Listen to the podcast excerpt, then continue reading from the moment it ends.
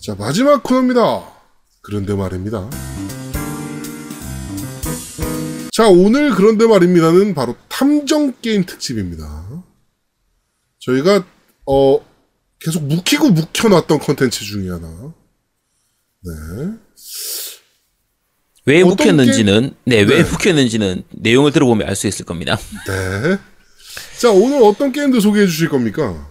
네, 게임 얘기하기 앞서가지고 소설 얘기부터 먼저 좀 할게요. 아무래도 네. 톱 탐정이나 추리 소설 하면은 이제 소설을 먼저 떠올리게 되니까 어, 요새는 만화책 아닌가요? 그렇긴 하죠. 자. 사실 요새는 추리물보다는 만화책이 음. 더 많으니까. 그렇죠. 추리 탐정 같은 경우에 이제 소설보다는 만화를 우리나 우리가 좀 더 쉽게 접할 수 있긴 한데 네. 자 이제 읽는 거 좋아하는 노우미 님 혹시 추리 소설 좋아하시는가요?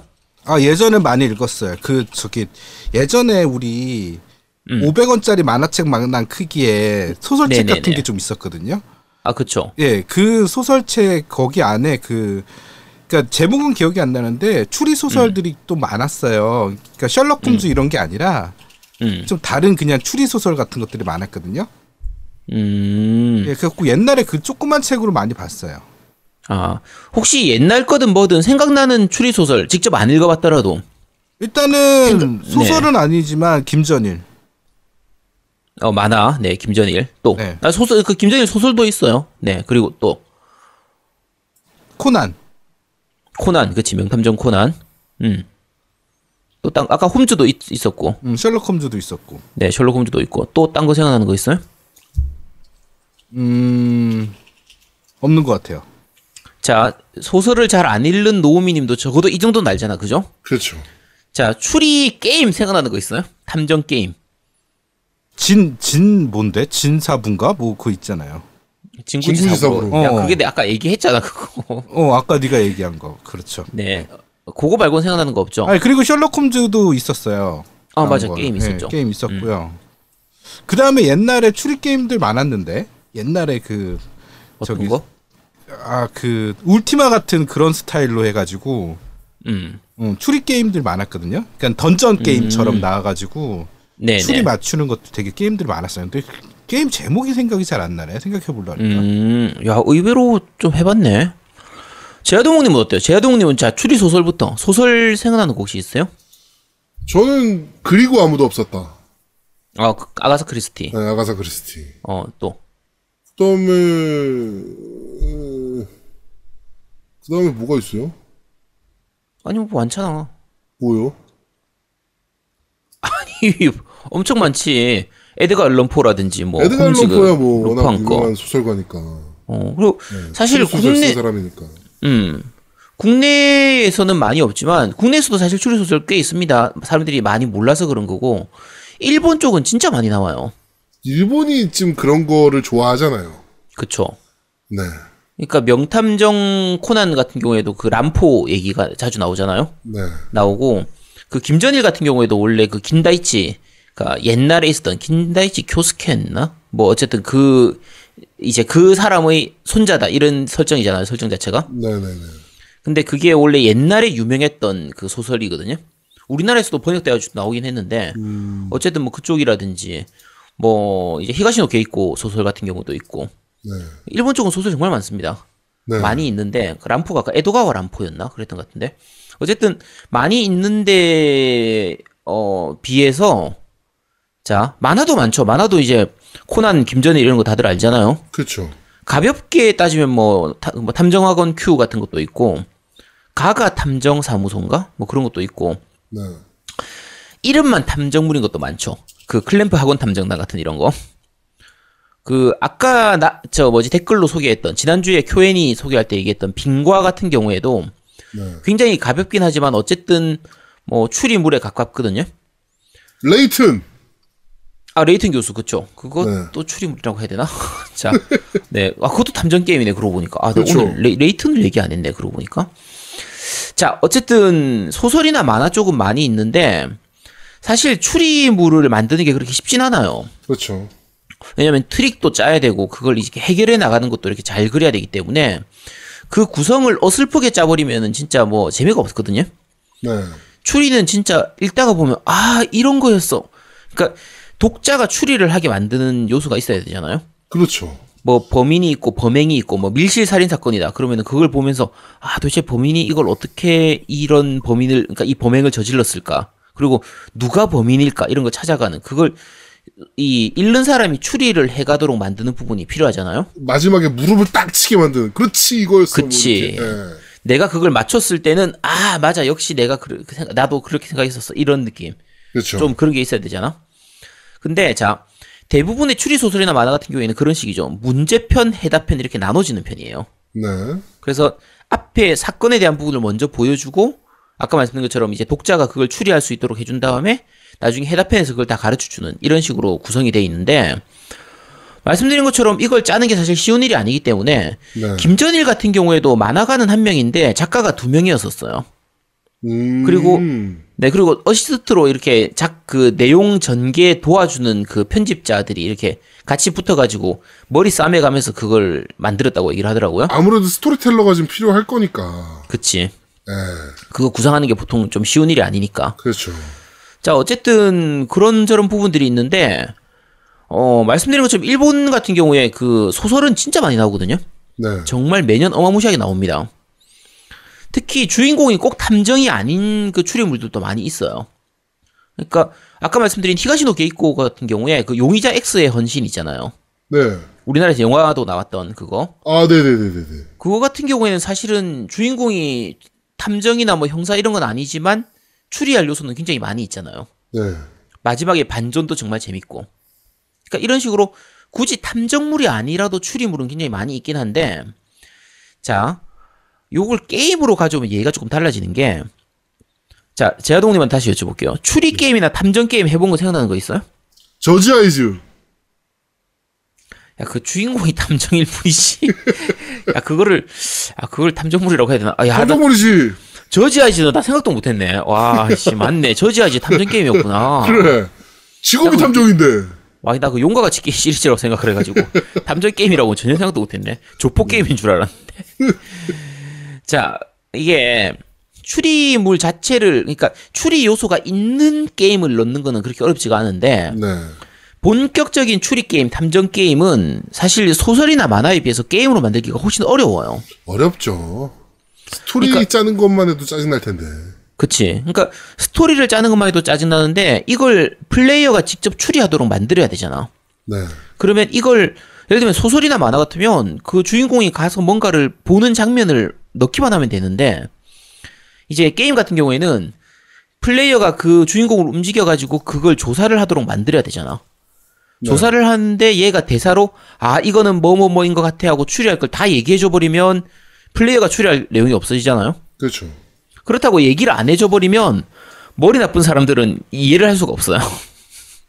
그러니까 너무 복잡하게 만들면 게임 자체가 너무 어려워지고 너무 단순하게 만들면 게임 자체가 너무 시시해져 버리는 거예요. 그러니까 그 밸런스를 맞추는 게 굉장히 어려운 거죠. 네. 그래서 그냥 아예 추리물이긴 하지만 탐정이 주인공이긴 하지, 하, 하지 만 소설 같은 구조로 그냥 그- 아예 그냥 소설처럼 만들어 가지고 그냥 읽기만 하면 되도록 만들기도 합니다. 음.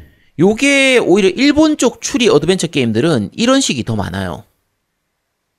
자, 일본식 추리 어드벤처 게임의 거의 시작이라고 이제 보는 게, 자, 호리 유지의 포토피아 연속 살인 사건이라는 게임이거든요. 네. 혹시 이 게임 아세요? 아니요, 전혀 모르겠는데요. 자, 호리 유지 누구예요? 호리 유지. 모르겠어요. 어디서 들어보지 않았어? 어, 못 들어봤는데? 자, 드래곤 퀘스트를 만든 네. 에닉스의 이제 제작자 호리 유지인데 네. 드래곤 퀘스트 만들기 전에 아마 이걸 먼저 만들었을 거예요. 포토피아 연속 연속 그러니까 포토피아 연속 살인 사건이라는 게임을 만들었거든요. 이게 꽤 히트 쳐 가지고 거의 5편인가 6편인가까지 나왔었어요. 어, 시리즈물로. 네. 근데 일본식 어드벤처 게임 자체를 만든 것도 거의 이때 처음 그 그 정형화 시켜서 만든 거예요. 음. 우리가 생각하는 그 선택지 골라서 이렇게 하는 거 있잖아요. 네네네네. 그러니까 우리가 우리나라의 남자분들이면 대부분 다 해봤을 그쪽 장르들 있잖아요. 전잘 뭐- 모르겠네요. 아 모르겠어요. 아, 저는 저도 너무 순박하게 살아서. 아 저도 해보진 않았는데 네. 그 무슨 그 천사들의 오후인가 뭐 그런 게임들이 있어요. 아. 이름이 잘 기억이 안 나는데 네. 아, 천재들의 오후. 네네 그 네. 머리 좋은 애들 나와가지고 하는 그 네네네네. 게임. 그그막 게임들이나 수학 풀고 막 이러는 거잖아. 그쵸 그런 유겠죠. 아마 저는 안 해봤으니까 모르죠. 네. 네 그런 게임들이라든지 어 그 일부 그 비슷한 유의 게임들이 있어요. 네. 뭐 이제 그 뭐지 그 40기가의 일족인가 하는 그런 거 있어요. 아, 네네네네. 용량이 되게 많. 40기가였죠. 그쵸. 네. 야, 그 그때 당시에 사실- 엄청나게 혁신적인 용량을 자랑했던. 그쵸. 네. 그런 게임들, 그, 그런 게임들 같은 경우가 선택지를 선택해서 내가 뭐 어디로 이동한다, 조사를 한다, 누구하고 말한다, 이런 걸 선택을 해가지고 스토리를 진행시키는 이런 방식인데, 네. 요 방식으로 처음 만들었던 게 이 호리 유즈의 포토피아 연속 살인 사건이라고 하는 그 게임이라고 하거든요.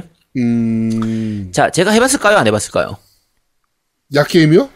아니 말고 방금 전에 말했던 포토피아 연속 살인 사건. 해봤겠죠. 당연히 못 해봤습니다. 왜 못 해봤습니까? 이게 패미컴으로 나왔는데, 네. 한글화가 됐을 리가 없잖아요. 그죠? 그렇죠. 자, 어, 탐정 게임, 특히 어드벤처 게임 자체가 약간 maniac한 편인데다가, 네. 탐정 어드벤처 게임은 더 maniac하고, 그러다 보니까 우리나라에 정식 발매되는 건 당연히 있을 수가 없는 수준이었어요. 네. 그래서 거의 90년대 한 후반 정도까지 우리나라에 추리 어드벤처 게임이 한글화돼서 나온 거는 거의 없었습니다. 음. 당연히 거의 없었어요. 그래서 패미컴이나 슈퍼패미컴 뭐 이 시절에 게임들이 많이 나왔지만 네. 저도 못 해봤습니다. 어차피 일본어를 못했으니까 그때 거의 못했으니까 진짜 떠듬떠듬 읽는 수준인데 추리물을 보려면은 진짜 일본어를 다 잘해야 될 거 아니야. 네. 안 그러면 내용을 이해할 수가 없으니까. 그래서 거의 못했었고요. 자 미국 쪽에서 탐정물이라고 말하기 되게 애매하긴 한데 카멘 샌디에고는 어디에 있나 이 그 게임이 있었어요. 아, 네, 네, 있어요, 있어, 있었어요. 네. 네. whe- 그 where is Carmen Sandiego where 네, in the 네. world is Carmen Sandiego였나 그렇게 나왔을 텐데 그게 in the world하고 다른 게 들어가 가지고 시리즈물로 이렇게 나왔었거든요. 그러니까 네. 내용이 요거 혹시 해보셨어요? 해보진 않았는데 이 게임이 네. 있는 건 알고 있어요. where in the time 그 Carmen Sandiego. 요 게임은 의외로 재밌습니다. 요건 해봤었거든요. 네. 요게 그 주인공이 이제 그러니까 주인공이 아니라 이제 쫓는 그 도둑이 카멘 샌디에고고 얘가 네. 전직 스파이예요. 음. 그래서 세계 각국을 돌아다니면서 이제 도망을 치는 거야. 그러면 주인공이 카멘 샌디에고를 찾아다니는 거지. 근데 얘가 계속 변장을 하고 이러기 때문에 아, 자. 이거 이번에 넷플릭스 애니메이션으로 나왔네요. 아, 네네 나왔을 거예요, 맞아요. 네. 네, 그게 그 원래 그- 그걸 배, 배경으로 해서 나왔을 거예요. 근데 네. 이제 게임 스타일은 어떻게 되냐면 몇 가지 힌트들이 나와요.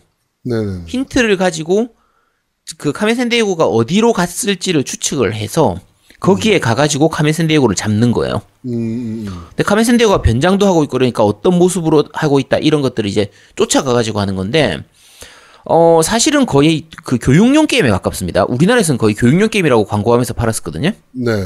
그러니까 왜냐하면 예를 들면 이런 거요. 어, 철로 되는 뾰족한 거대한 탑이 있는 곳에 카멘 샌디에고가 있는 것 같아. 이런 식으로 얘기하는 거예요. 그러면은 어, 어딘 것 같아요? 철탑, 뭐, 저 에펠탑이겠죠, 뭐. 그치. 그러면 이제 프랑스 파리를 가야 되는 거야. 네. 그런 식으로. 뭐 거대한 대관람차가 있어. 뭐 이런 보여. 이렇게 하면은 이제 영국 빅벤인가 보다. 이런 식으로 찾아가는. 그런 식으로 이제 쫓아가는 그런 느낌인데 어쨌든 카멘 샌디에고는 탐정물이라고 하긴 조금 애매하긴 한데 그런 식으로 추측하는 재미는 있으니까 나름대로는 그쪽에 가깝긴 하죠. 근데 말씀드린 것처럼 그 뒤에도 게임들은 많이 나왔어요. 탐정 류 게임이나 추리 요소가 들어가 있는 게임들은 좀 있었어요. 네. 그러니까 아까 그 뉴스에서 소개했던 코지마 히데오 데스 스트랜딩 만들고 네, 있는 코지마 스트랜딩. 히데오 같은 경우에도 사실 옛날에 그 MSX 시절에 나왔던 거는 그 스내처라든지 어 저 PC 엔진 쪽으로 나왔던 거 폴리스너츠 같은 거 그런 게임들 같은 경우에도 추리 요소가 좀 있었거든요. 네. 근데 말씀드린 것처럼 한글화가 안 됐으니까 음. 거의 나올 수가 없었죠. 그나마 좀 한글화가 되었던 게임으로 마- 말씀을 드리자고 하면 플스2로 나왔던 것 중에서 EVE Burst Error라고 하는 게임이 있었어요. 어, 이게 전혀 이브시- 모르는 게임입니다. 아, 몰라요? Desire라든지 뭐 이런 거 몰라? 네. 그래? 씨. 여기 EVE Burst Error Plus라고 해가지고 우리나라에 한글화가 돼서 나왔었는데 어, 꽤 굉장히 재밌었습니다. 꽤 재밌는 게임이에요. 그러니까 약간 약겜은 아닌데 좀 그렇게 무흐한 요소들도 조금 있고 해가지고 상당히 재밌는 게임이었거든요. 네. 자, 근데 어쨌든 아까 말씀드린 것처럼 언어의 장벽 때문에 거의 힘든 편이었고 오늘 소개할 그 탐정 진구지 사부로 시리즈 중에서 두 개가 플스2 때 한글화가 돼서 나온 적이 있어요. 요거는 나중에 탐- 진구지 사부로 얘기하면서 다시 말씀을 드릴 테고, 네. 자, 어, 최근에 나온 걸로 치면, 그 PC판으로, 그 PC용으로 나온, 스팀용으로 나왔던 게임인데, 오브라딘 호의 귀환이라는 게임이 있어요. 네. 혹시, 아, 모르시나요? 모르죠. 자, 요거, 요 게임 같은 경우에는 저 게임이 수다에서 소개를 한번 했거든요. 네. 그래서 저쪽에서도 한번 소개했을 거예요. 저, 어디야. 저기 게임 발굴장에서도 아마 소개했을 텐데, 음. 그 Paper Please라고 게임 있죠. 여권 주시오 하는 거. 여권 내라. 네네네네네. 네, 동무 여권 내라고 하는 그거. 네. 그거 만들었던 그 루카스 포프라고 하는 사람이 5년 동안 혼자서 개발한 게임입니다. 아, 혼자서? 네. 근데 게임 내용이 되게 특이한 게 주인공이 19세기의 그 보험 조사원이에요. 그러니까 손해 사정사 같은 그런 거. 아, 네. 요게 주인공인데 자 4년 전에 그 행- 배가 하나가 떠났다가 오브라딘이라고 하는 배가 4년 전에 갑자기 행방불명이 됐어요. 음. 바다 한가운데서 행방, 행방불명이 된 거야. 자, 그런데 이게 4년 후에 갑자기 이제 떠, 떠내려와가지고 발견이 돼가지고 이제 육지로 들어오는 거예요. 네. 그래서 육지로 들어오는 게 아니고 그냥 발견이 됐을 거야. 자, 근데 이제 보험에 들어져 있단 말이에요, 그게. 그럼 보험회사 입장에서는 보험금을 줘야 될 거 아니야. 그렇죠. 근데 그 배에서 무슨 일이 일어났는지를 확인을 해가지고 그거에 따라서 보험금이 달라진단 말이에요. 그렇죠. 아무래도 뭐 사고였는지 그치? 뭐 이런 뭐 거에 사- 따라서 보험금이 틀려질 테니까. 네, 뭐 사고였는지 병으로 죽었는지 아니면 뭐 총 맞아 죽었는지 칼 맞아 죽었는지 누가 죽였는지 이런 거에 따라 가지고 달라지는 부분들이 있다 보니까 그 내용들을 조사를 해야 되는 거예요. 네. 자, 그런데 요게 진짜 짜잘한 힌트들하고 경우의 수 이런 걸 통해 가지고 결론을 이제 귀납적으로 추론해내는 거예요. 음. 그러니까 이미 4년 전에 죽었으니까 시체가 멀쩡하지가 않잖아요. 그렇죠. 그러면 주인공이 가지고 있는 그 도구 중에서 어떤 사건이 있을 때 그 이제 그 예전의 그 장면을 이렇게 보여주는 그 이제 도구가 있어요. 네. 이, 이 도구를 통해 시계, 그러니까 이 뭐지? 손, 손목시계라고 하나 뭐라고 하지? 쾌종시계도 아니고 뭐라고 하지? 회중시계. 회중시계, 회중시계. 네. 회중시계를 가지고 이제 그거를 시계가 시간을 돌이, 돌려가지고 옛날의 그 모습을 이렇게 단편적으로 볼 수 있는 부분이 있거든요. 네네 네. 요 다 장면들을 봐가면서 자, 이 책, 그, 이 오브라딘 호의 배의 항해 일지가 있어요. 네. 요 항해 일지에 적혀져 있는 내용하고 이 장면하고를 짜맞추기를 해가면서 이 죽은 사람이 누군지를 찾아내고 아. 왜 죽었는지를 찾아내고 누가 죽였는지 뭐 이런 것들을 찾아내는 거예요. 네. 그거를 계속 짜맞추기를 해 나가는 건데 어려운 게임인데? 생각할 거리가 진짜 많은 게임입니다. 네. 그러니까 제가 요 게임 하면서 이거 제가 그 게이밍 수다 쪽에서도 얘기를 했었는데 어 그 옛날에 제가 퍼즐 게임 중에서 덩크 씨의 목초지라고 하는 게임이 있어요. 그러니까 퍼즐 그러니까 어 십자말 푸- 퍼즐 있죠. 십자말 네네네. 퍼즐 같은 건데 crossword, 이게 crossword. 네 crossword 같은 그런 십자말 풀인데 어 이게 1930년인가 40년인가 그때 나왔던 퍼즐이라고 해요. 음. 그 무슨 신문 이런 잡지 같은데 연재됐던 그 그러니까 그 하나 나왔던 건데 그 인터넷으로 찾아보려면 덩크 씨의 목초지로 하셔도 되고 도그 씨의 목초지라고 해야 됩니다. 이게 판본이 다른 건지 어쨌든 그런데 자 내용이 어떤 식으로 돼 있냐면 자 기본적으로 가르쳐 주는 거는 그냥 뭐 이게 몇 년도에 나왔고 예를 들면 몇 에이크 그 단위가 이제 에이크 이런 걸로 나오니까 몇 에이크는 뭐몇몇 야드고 뭐고 이런 식으로 그 길이의 단위하고 뭐 이런 것들을 가르쳐 주- 주고 어 그걸로 끝이에요. 자 그러면 그 각자 십자불말 풀이의 내용이 칸칸이 채우는 게 어떤 거냐면 네. 덩크 씨의 이모의 나이 네. 자, 덩크 씨가 뭐 어, 자기 집에서 그러니까 덩, 덩크 씨의 목초지 전체의 둘레 야드 단위로 네. 라든지 덩크 씨의 둘째 딸이 태어난 해 뭐 이런 식으로 계산해야 돼? 아니 계산이 아니에요. 자, 덩크 씨의 딸이 개- 몇 언제 태어났는지를 알 수가 없잖아. 우리가 그걸 어떻게 알아? 알 수가 그쵸. 없죠. 자, 그런데 이게 1900 몇십 년이니까 덩크 씨의 나이의 예를 들면 이런 거요. 덩뭐 몇 번 항목이 덩크 씨의 나이의 제곱 이런 게 있다고 쳐요. 네. 자, 근데 예를 들면 덩크 씨의 나이의 제곱이 세 자릿수라고 쳐요. 예를 들어서. 예를 들어서 네. 세 자리라고 치면 자 예를 들면은 25 곱하기 25 이렇게 하면 세 자리 안에 들어와지잖아요. 그렇죠. 자 그런데 40 곱하기 40을 해버리면 1600이 돼버리니까 이세 자릿수에 안 들어가죠. 네 자릿수로 네, 넘어가잖아요. 네 자릿수로 넘어가니까. 자 그러면 덩크 씨의 나이의 제곱이 이제 칸인데 그 칸이 세 칸밖에 없는 거야. 음. 그러면 아 당연히 이제 아까 말씀드린 것처럼 음. 그몇 살은 넘지 않겠구나 이런 걸 추측할 수 있는 거예요. 네. 자 그러면은 덩크 씨의 나이가 뭐 서른 살, 서른세 살을 넘지 않겠구나라는 걸 알았으면 덩크 씨의 딸은 아무리 나이가 많아봐야 한 뭐 열 살 정도 될 거 아니야? 한 열다섯 살 그렇죠. 정도 되겠죠? 자 그러면 아까 말씀드린 것처럼 그 칸을 채울 때 덩크 씨의 딸의 나이 이걸 칸을 채울 때는 앞자리가 1 아니면 0이 될 수밖에 없는데 네. 요 십자말 풀이에서는 제일 앞자리에 0은 오질 않아요. 그러니까 음. 그런 식으로 이제 퍼즐이 돼 있는 거야. 그러니까 이런 식으로 추리를 해가지고 그 문제를 마- 다 맞춰야 돼요. 어렵네. 자 어려운데 제가 이 문제를 처음 본 게 어렸을 때 그 퍼즐 책 같은 거 있잖아요. 우리 어릴 때 보면 이런 퍼즐 책 많이 있잖아요. 많이 있었죠 그때. 그 퍼즐 책 중에서 제한 시간 이렇게 옆에 걸려 있잖아요. 그러면 짧은 문제 같으면 제한 시간 3분, 조금 어려운 문제 같은 경우에는 제한 시간 5분, 10분 이렇게 돼 있었는데 네. 요 덩크 씨의 목초지 문제는 제한 시간 24시간이었습니다. 아 열나 어려운 문제였거든요. 진짜 어렵네. 참고로 저 다 못 풀었어요. 어렸을 때 그거를 제 평생 그걸 다 푼 적이 한 번도 없습니다. 한 바- 지금 반- 와서 풀라 그러면 풀수 있을까요? 제가 이거 오브라딘 호의 그 게, 호, 호의 귀환 그 게임 하고 나서 이 갑자기 생각나가지고 네. 그거를 프린트 해가지고 다시 풀어봤거든요. 네. 한 3분의 1 정도 풀다가 포기했어. 아 진짜? 예, 한 그때 어렸을 때 한참 머리 잘 돌아갈 때도 한 반 정도밖에 못 풀었거든요. 네. 그러니까 이거 진짜 어려운 퍼즐인데 어쨌든 되게 재밌는 퍼즐이 있었어요. 얘기가 자꾸 샜는데 이 오브라디도의 귀환이 그런 식으로 추리를 하는 요소가 되게 많아서 꽤 재밌는 게임입니다. 재밌는 게임이고 자 콘솔로 나왔던 게임들은 일단 딴 거는 중간에 건 넘어가고요. 네. 지금 플레이할 수 있는 게임을 기준으로 몇 개를 좀 소개를 해드릴게요. 네. 자 플스4용으로 나온 셜록 홈즈 게임이 있습니다. 있죠. 요거 에고, 네, 엑원용으로 나와 있는데 엑원용은 엑원으로도 있었던 것 같아요. 근데 엑원이 한글화가 됐는지를 모르겠어요. 플스4는 한글화 됐어요? 예, 플스4는 다 한글화가 됐어요. 플스4는 오. 앞에 나왔던 게 죄와 벌, 두 번째 나온 게 이제 악마의 딸인데 둘 다 한글화가 됐거든요. 네. 그리고 이게 그때 플러스 무료로 풀렸을 거예요.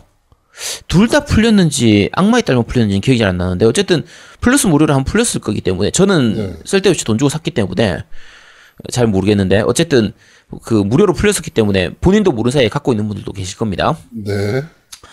어, 요 게임 같은 경우에는 어떤 식 구조로 돼 있냐면, 그러니까 주인공이니까 당연히 내가 스- 셜록 홈즈가 돼야겠죠? 그렇죠.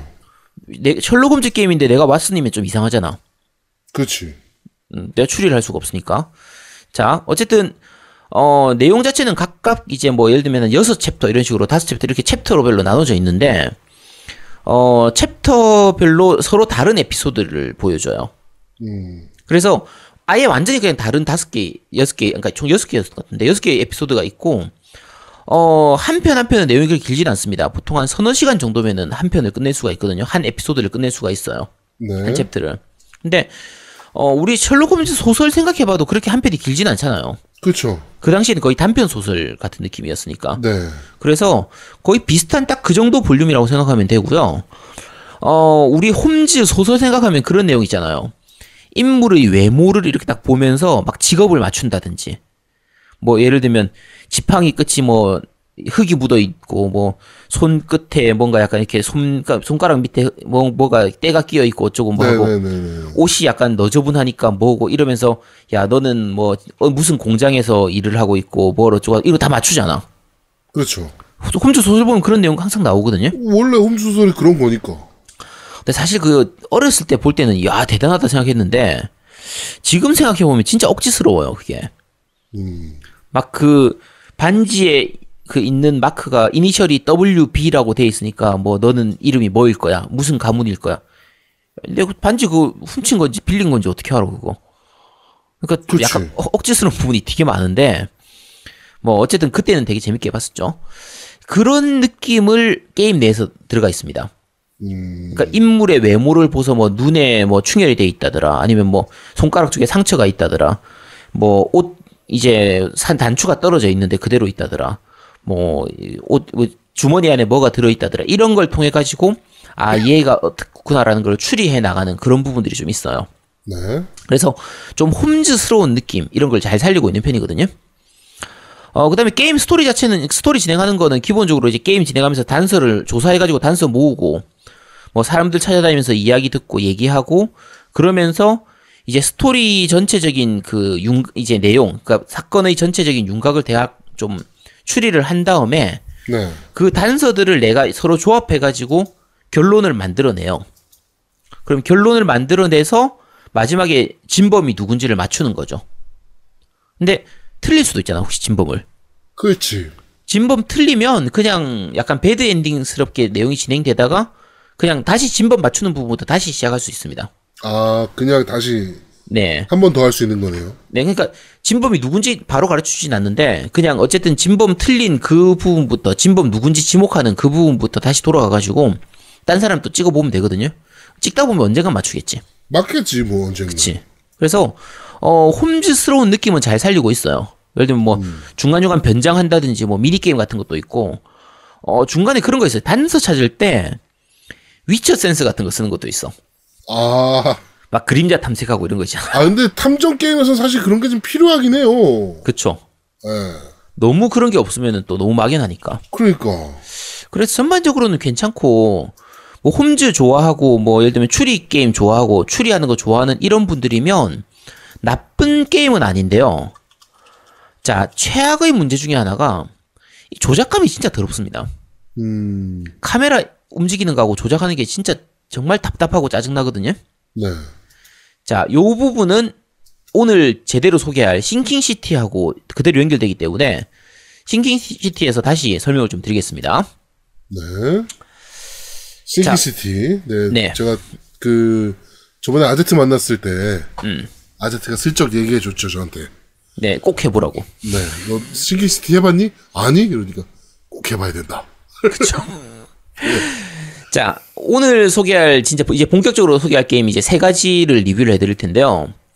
어, 자 중간에 제가 미리 말씀드리겠습니다. 사실 오늘 소개할 건 세 가지 게임 다 니 혼자 산다에 소개하려고 준비했던 게임이에요. 네. 그런데 그냥 묶어가지고 오늘 한꺼번에 리뷰를 좀 하도록 하겠습니다. 네. 자, 첫 번째 게임은 역전 재판 나로도 셀렉션입니다. 네. 어, 탐정 게임인데 갑자기 역전재판을 왜 얘기하지? 역전재판은 법정 게임 아니야? 라고 생각하실 분 있겠지만 네. 역전재판을 해보신 분이면 이게 탐정 게임이란 걸 압니다. 제동님, 제동님 해보셨어요? 해봤죠. 뭘로 했었어요? 저는 GBA로 했었어요. 아, 그럼 일본어판으로 했네? 어, 일본어판이었죠. 예, 일본어판이죠. 예, 그렇죠. 어, 야, 그걸로 어떻게 게임을 플레이를 어, 했네? GBA 한글판이 나오지 않았었나? 아, 한글판이었던 게 뭐였죠? 한글판인 건 모바일판밖에 없을 텐데? 아, 그러면 제가 GBA로 하다가 어. 맞네. 아, 어. 피처폰으로 나왔다, 피처폰으로. 예. 모바일로 피처폰으로도 했었고, 어, 어. 예. 그 다음에 저거 스마트폰으로도 나왔잖아요. 네네. 예, 그거 했었어요. 예. 아, 그게 넥슨에서 피처폰용으로 그 에피소드별로 맞아요, 끊어가지고 맞아요. 나왔었어요. 네, 맞아요, 맞아요. 네네. 나온 게 국내에서 나온 게 있어가지고 네. 어 국내에서는 그걸로 시작하신 분들도 많죠. 그렇죠. 저 같은 경우에는 이제 GBA로 처음 하긴 했는데 이게 GBA로도 나오고 뭐 닌텐도 DS, 3DS, 위다 나오고 아이폰, 안드로이드 다 나왔어요. 다 나오고 지금 이제 최근에 나온 게 플스4용으로 그다음에 스위치, 스팀용으로 해가지고 나루호도 selection이라는 이름으로 나왔거든요. 네. 아 참고로 안드로이드용 같은 경우에는 왠지 모르겠는데 지금 마켓에서 내려갔어요. 어. 지금은 스마트폰용으로 하려면 아이폰용으로 해야 됩니다. 네. 그렇게 플레이하시면 되고요. 어, 역전재판 시리즈를 다 얘기할 수는 없고 이번 나루호도 selection 같은 경우에는 1편에서 3편까지를 모은 합본입니다. 네. 요 1, 2, 3편이 제일 인기가 좋아요, 사실. 제일 잘 만들어져 있고. 4편은 조금 애매했거든요. 나루호도가 없어져가지고. 자, 근데 어, 어, 자, 자동도 해보셨으니까 아시겠지만, 요 네. 게임 방식은 기본적으로는 그 일본식 어드벤처 게임이에요. 그렇죠. 그러니까 선택지 선택해서 뭐 이동한다든지, 뭐 화면상에서 특이한 부분 있으면 이렇게 클릭해가지고 조사하고, 그러니까 이거 흔히 말하는 point and click 이런 것처럼 네. 클릭하고, 뭐 전투나 이런 건 당연히 없죠. 그냥 뭐 대사 대화하고 대사 읽고 사건 해결해 나가면서 그냥 스토리만 즐기는 거의 그런 그렇죠. 게임이거든요. 그래서 저는 음. 재판이 되게 재밌을 줄 알았어요. 재판 재밌잖아. 어, 근데 음. 이거 메인이 재판이 아니더라고. 그쵸. 네. 방금 전에 말씀드린 것처럼 그 법정 게임이 아니라 기본적으로는 탐정처럼 조사 파트가 있어요. 그러니까 게임이 법정 파트가 있고요. 그러니까 법정에서 상대방하고 말로 싸우는 법정 파트가 있고 법정 밖에서 탐정이 돼가지고 증거를 모으고 사건의 그 진실을 이렇게 파- 찾아가는 파헤쳐가는 그런 조사 파트로 나뉘거든요. 네. 이 조사 파트가 거의 탐정 파트죠. 탐정 파트인데, 어, 탐정 파트에서 이제 얻은 증거라든지, 뭐, 이렇게 좀 찾아낸, 차- 알게낸 사실 이런 걸 가지고, 법정에서, 그걸 무기로 해서 법정에서 싸우는 거예요. 자, 그런데, 대부분의 사건에서, 탐정 파트에서 얻은 이 지- 증거만으로는 좀 부족해요. 음. 그래서 법정에 들어갈 때는 항상 좀 불리한 상태로 들어가게 됩니다. 그렇죠, 그렇죠. 자, 그 상태에서 진짜 싸움은 이제 법, 법정에서 시작되는 거예요. 그러니까 보통 이제 분위기가 이런 거죠. 증인이 이야기를 합니다. 증인이 이야기하는 걸 먼저 듣고 증인이 이야기에서 뭔가 이상한 점이라든지 잘못된 점, 모순된 점이 있으면 그 부분을 지적하는 거예요. 음. 요때 이제 명대사가 나오죠. 이하리 하는 거. 그렇죠. 이소 그쵸. 이있음 나오는 건데, 그러면은 이제 일단 그냥 잘못된 부분이 있으면 그걸 바로 지적하는 거고, 네. 만약에 그 내가 가지고 있는 어떤 증거하고 그 모순되는 부분이 있으면 그 증거를 제시를 해야 하면 되는 거예요. 그렇죠. 이런 식으로 하는 식이라서, 어, 두 가지 다 조합이 괜찮습니다. 탐정 저는 되게 재밌겠어요. 네, 탐정 파트에서의 그 부분도 재밌고 법정 파트도 재밌고. 자, 그런데 어, 시리, 시리즈가 진행되면서는 아예 그냥 탐정이 이제 좀 도루가 지나쳐가지고 아예 지문 감식을 한다든지 그렇죠. 뭐 혈액 감정을 한다든지 거의 무슨 과학 수사대 수준으로 바뀌어버리죠.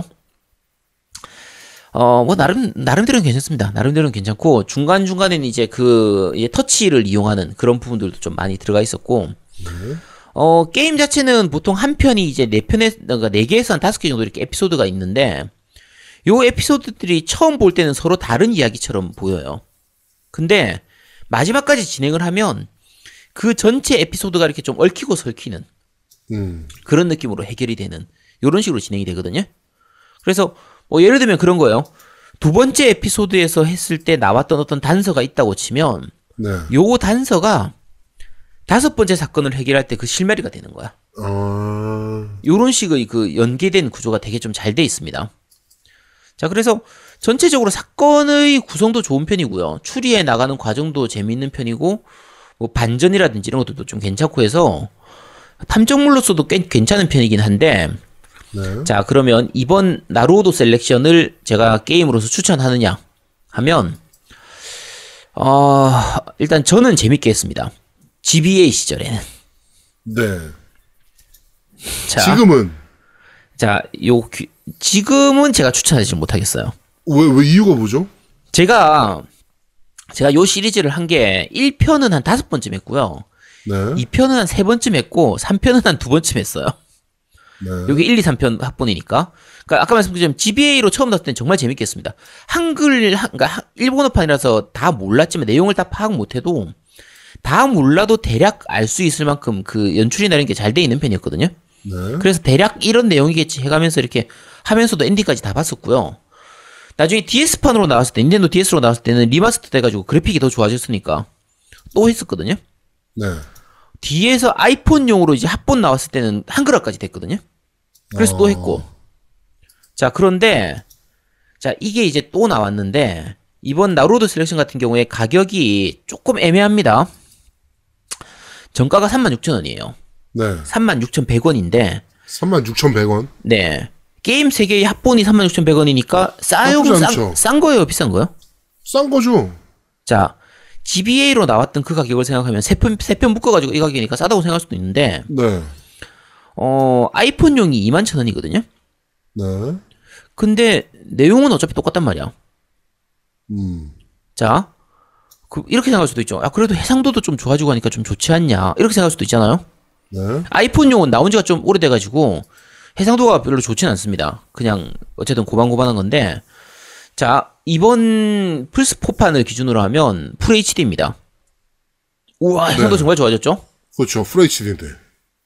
야, 4K도 아니고 그냥 full HD인데, 음. 어차피 4K로 해도 별로 달라질 게 없어요. 이게, 워낙, 이 게임이 원작 자체가 워낙 오래된 게임이다 보니까, 네. 나온 지가 너무 오래돼서, 뭐, 약간 해상도를 높였다고 하더라도 그렇게 좋은 그래픽은 아닙니다. 음. 그러니까, 딱 잘라 얘기하면, 플스3로는 충분히 만들 수 있는 그래픽이고, 어, 해상도 부분만 좀 빼면, 플스2로도 당연히 만들 수 있을 게임이거든요? 근데, 지금 플스4로 하기에는, 이게 해상도는 억지로 높였는데, 네. 애니메이션 패턴은 그대로예요.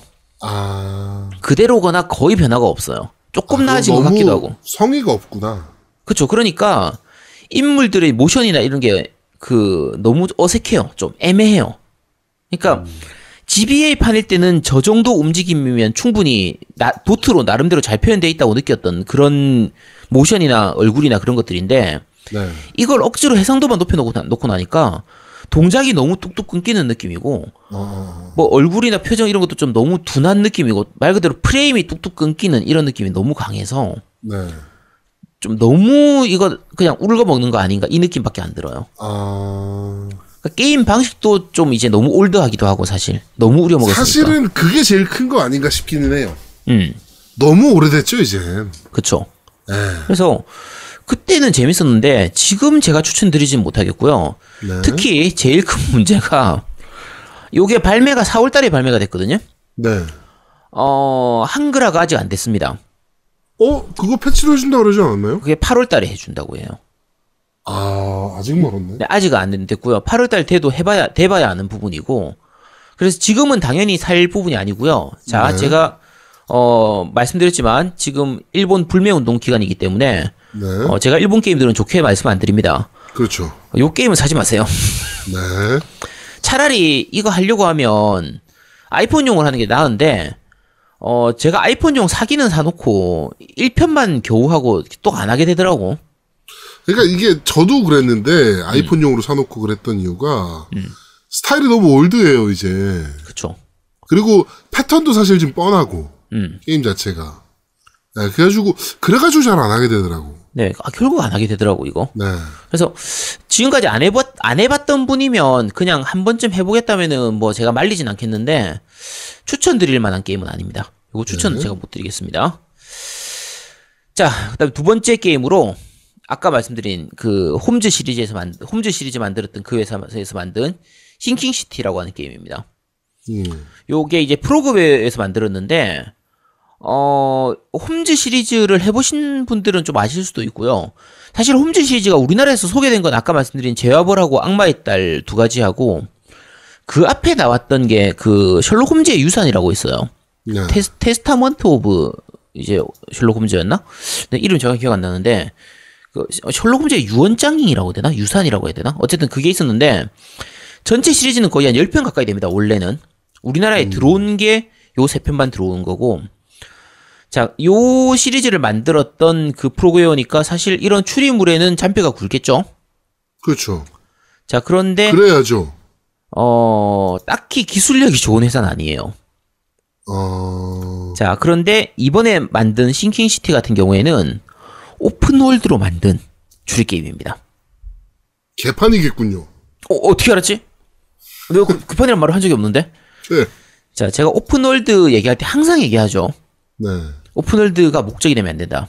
그렇죠. 채워 넣어야 된다. 텅텅 비어 있습니다. 텅텅 아무것도 없어. 내가 지금까지 뭐, Rage 2도 이거보다 나았어요. 굳이 open world 아니어도 되는. 정말 open world로 만들 필요가 없는데 네. open world로 만들었습니다. 자, 일단 게임 자체를 소개하자면 자, 주인공이 일단 탐정인데 환각이라고 해야 되나 환상이라고 해야 되나 이런 걸 자꾸 보게 헛것을 자꾸 보는 거예요. 음. 근데 그 자기가 그걸 보면서 그 이 환각이나 환상이 되게 많이 퍼져 있는 어떤 마을이 있거든요. 네. 요 마을에 이제 가는 거예요. 그 도시로 가는 거지. 근데 이 도시가 비가 계속 오고 홍수가 계속 와가지고 무- 점점 도시가 물에 잠겨가는 거예요. 음. 그래서 Sinking City입니다. 잠겨가는 도시. 아 그래서 sinking이군요. 네, 시- 물에 잠긴다는 Sinking City예요. 저는 약간 저거 안- thinking 그러니까 생각하는 생각하는. 네 네, 아닙니다. 요거 아닌가 했거든요. 네. 그러니까 어 요게 기본적으로 그 저 크툴루 신화 있죠. 네. 러브크래프트의 그 크툴루 신화를 바탕으로 하기 때문에 크툴루 신화 아시죠? 모릅니다. 아 몰라요? 네. 일본 쪽은 사실 크툴루 신화를 되게 좋아하는 편이라 네. 일본 작품들 중에서는 크툴루 신화 바탕으로 한 게임들도 되게 많은 편이고 네. 직접적으로 크툴루 신화가 나오진 않더라도 이제 그거를 좀 약간 차용한 이런 것들은 많이 있거든요. 네. 네. 네. 예를 들면 저거 있죠. 막 애니 중에서 기어와라 야- 야루쿠 양이었나? 그거 몰라요? 니도 제목을 잘 모르면서 나한테 물어보면 알겠습니까? 기어와라 야루쿠 양 맞을 텐데 야루쿠 양 맞나? 어쨌든 그거 있어요. 그게 네. 이제 그걸 비- 바탕으로 한 건데 그거는 그냥 코믹만 하고요. 음. 어, 요, 이제, 그, 그, 그러니까 크툴루 신화 같은 경우에는 기본적으로 물하고 관련되는 거예요. 그러니까 심해. 이런 쪽, 바다 깊은 곳 이런 거 있잖아요. 네. 그래서 뭔가 분위기가 되게 암울하고 칙칙한 느낌. 좀 그런 느낌을 많이 사- 보여주는 게 이 크툴루 신화예요. 그러니까 좀 기분 나쁜 느낌 이런 걸 많이 주는 거예요. 꿈도 희망도 없는 이런 느낌. 음, 음. 요런 걸 많이 주는 거거든요. 그래- 그래서 요 게임 같은 경우에도 요 Sinking City 같은 경우에도 그런 크툴루 신화의 그 분위기는 잘 살리고 있어요. 네. 그러니까 아까 말씀드린 것처럼 약간 뭔가 좀 몽환적이라고 해야 되나? 약간 안 좋은 느낌으로 몽환적인 그런 느낌이라 그 도시 전체가 막 환각이 이렇게 막 만연해 있는 거예요. 사람들이 막 환각에 빠지는 거지. 어, 그래서 주인공인 이 탐정이 자기의 환각의 원인이라든지 치료법을 찾기 위해서 이 도시에 오는 거거든요. 네. 그래서 와가지고 이 도시를 돌아다니면서 사건을 해결하기도 하고 뭐 사람들한테 이야기를 듣기도 하고 헛것처럼 보이는 그 이상한 괴물들하고 싸우기도 하고 좀 그런 식이에요. 근데 주인공의 능력으로 아까 똑같은 Witcher sense 같은 것도 있고요. psychometry 같은 능력도 있습니다. 네. 옛날 과거를 보는 이런 느낌. 네, 네, 네. 요런 능력도 있어요. 그러니까 어 요런 걸 통해 가지고 이제 그 과거에 어떤 장 그러니까 예를 들면 이런 거요. 어떤 장소에 가서 과거의 장면을 이렇게 사이코메트리처럼 볼 수 있는 거야. 그러면 한 그런 장면이 세 개쯤 있다라고 치면 그 세 개의 순서가 어떻게 되는지를 맞추는 이런 부분도 필요해요. 내용을 보면서 아 여기 요런 순서였겠구나 라고 맞추는 그럼 거의 미니 게임처럼 이렇게 진행되는 그런 부분도 있고요. 뭐 추리긴 한데 거의 미니 게임 느낌이고요. 어, 자 그리고 아까 말씀드린 것처럼 크툴루 신화의 부분이라서 스토리가 꽤 흥미진진한 부분은 있어요. 그러니까 그 바다하고 관련된 부분을 많이 보여주니까 뭐 예를 들면 생선 공판장 이런 거 있잖아요. 도매상 창고 같은 거 그렇죠. 그런 거라든지 뭐 항구 같은 것도 많이 보여주고 그런 그런 곳들이 되게 많거든요. 네. 그래서 전체적으로 색감 자체도 되게 칙칙하고 도시 오픈월드로 만들어진 그 도시도 크툴루스러운 뭔가 지저분하고 좀 그런 게 되게 많이 보- 이게 표현돼 있어요. 그건 굉장히 잘 표현돼 있습니다. 그리고 뭐 예를 들면은 인물하고 인물 사이의 갈등이라든지 뭐 이쪽 단체하고 단체 그러니까 거기 나온 단체 중에서 오랑우탄처럼 생긴 단체도 있고 그 사람들도 있고 그런 인종들도 있고 어 백내장 걸린 그 물고기처럼 생긴 물고기 대가리처럼 생긴 그런 그 인종들도 있거든요. 네. 사람 얼굴인데 진짜 그렇게 생겼어. 백내장 걸린 것처럼 눈이 허옇고 어, 그런 애들이 나와가지고 있는데 그게 사람이거든요. 거기서는 무슨 인스머스인가 이렇게 해서 나오는데 뭐, 뭐, 약간 어제- 그 변종 인류 같은 느낌. 어 그런 느낌이에요. 그러니까 요괴하고의 하프 같은 거의 그런 느낌에 가까운 느낌인데 어쨌든 요두 집단이 서로 이렇게 서로 싸우기도 하고 서로 혐오하기도 하고 좀 아베 같이 그런 놈들인 거예요. 요런 건데 그런 혐오를 조장하는 거지. 그런 식인데 요런 그 분위기는 괜찮은 편이에요. 음. 그래서 여기까지가 장점입니다. 자, 그럼 단점을 한번 얘기해 보시죠. 단점은 넘쳐나죠. 자, 일단 아까 오픈월드라고 했죠? 네. 왜 오픈월드로 만들었는데 왜 왜? 도대, 도대체 왜 그렇게 오픈월드에 집착하는 거야? 자, 이 게임에서 오픈월드로서 쓰이는 건 딱 하나예요. 그러니까 단서를 통해 가지고 목적지를 찾아가는 부분이 있거든요. 네. 그러니까 자 목적지에 대한 보통 우리가 요즘 게임들 기준으로 하면 자 어디로 찾아가라 라고 목적지가 나오면 보통 이런 식이죠 미니맵에 목적지가 표시가 되고 친절한 경우에는 내비게이션 이렇게 딱 아예 딱 봐더 가는 길을 다 보여주기도 하고 음. 아니면 뭐 하- 최소한 위에 지도 같은 거 나침반 해가지고 그 가는 방향 어느 방향으로 가면 되는지 이런 거 다 보여주잖아요. 네, 그렇죠. 보통 다 그런 식이잖아. 원래 그렇죠. 자, 그래야죠. 이거, 이거 는 전혀 안 보여줍니다. 자, 목적지에 대한 장, 장소에 대한 단서가 어떤 식으로 주어지냐면 이런 식이에요. 무슨가하고 무슨가 사이에 있는 뭘 찾아가라 이런 식이에요. 지도에 표시가 안 돼요. 그러면 그러니까 우리 이런 거죠. 이- 미국식 이런 거죠. 영어로 하면 그런 거 있잖아요. 뭐 뉴욕이라고 치면 뭐 East Street하고 Park Avenue 교차로 뭐 그를 찾아가라 이런 식으로. 뭐 네. Madison Avenue에서 Hudson Street하고 뭐 무슨 뭐 카림 Street 사이에 있다 이런 식으로 가르쳐 주는 거예요. 그거를 가라 그래 놓고는 갈 수 있는 뭐 이렇게 안내 이런 이런 게 없는 건가요? 그러니까 지도를 찾아보면 그 street 이름은 적혀 있죠. 무슨 avenue 무슨 street는 있으니까 그렇게 가서 그 동네 가서 이제 탐문을 해야죠. 자 그런데 이게 가까이 가보, 가보면 앞에 표식은 돼 있어요. 이렇게 약간 형광펜으로 뭐 발, 불 붙이 그 이렇게 입구에다가 그러니까 그 대문에다가 이렇게 표시해 놨기 때문에 네. 찾아가면 그렇게 찾아가는 게 어려운 건 아닌데 처음 한두 번은 재미삼아 찾아갈 만 찾아갈 만한데 이걸 매번 이런 식으로 하는 거예요. 딱 두 번째부터 짜증나기 시작해가지고 다섯 번째쯤 가니까 정말 귀찮고 때려치고 싶은 생각밖에 안 들어요. 이게 딴 것보다 지도가 진짜 뭣 같습니다. 네. 이게 지도 시스템이 어떻게 돼 있냐면 우리가 보통 뭐 예를 들면 그 Assassin's Creed라든지 흔히 말하는 open world 게임들 음. GTA든지 위쳐든지 뭐든지 간에 자 지도가 있다고 치면 지도에서 그 표시를 해주잖아요. 알아서 표시가 되잖아. 그렇죠. 이거는 플레이어가 직접 표시를 해야 됩니다. 아. 그러니까 그 아주 큰 메인 건물들 뭐 경찰서라든지 뭐 이제 호텔이라든지 뭐 우체국이라든지 이런 것들 몇 개를 이렇게 중요 지점들을 제외하고 나면 짜잘한 건물들은 짜잘한 건물이나 짜잘한 목적지라든지 이런 것들은 주인 이 플레이어가 직접 표시해야 되는 경우가 많아요. 네. 근데 이게 굉장히 옛날 게임스러운 거죠. 요즘 그러니까 요즘 게임에 익숙해져 있으면 이게 진짜 불편한 요소거든요. 그래서 불편한 게 너무 많습니다, 이게. 네. 자, 그 다음에 자, 오픈월드잖아요. 그렇죠. 보통 우리가 오픈월드가 돼 있으면 빠른 이동이 있어야 될 거 아니야. 그렇죠. 자, 빠른 이동 있을까요, 없을까요? 뭐 네가 말하는 꼬라지 보니까 없네요. 아, 있어. 아이, 설마 그래도 빠른 이동이 없겠어? 네. 자, 빠른 이동이 있긴 한데 문제가 공중전화를 통해서만 가능해요. 이게 아. 무슨 얘기냐면 공중전화에서 공중전화로만 빠른 이동이 되는 겁니다. 근데 이 공중전화가 맵에 그렇게 많이 있는 것도 아니에요. 네. 눈에 잘 띄지도 않아. 네.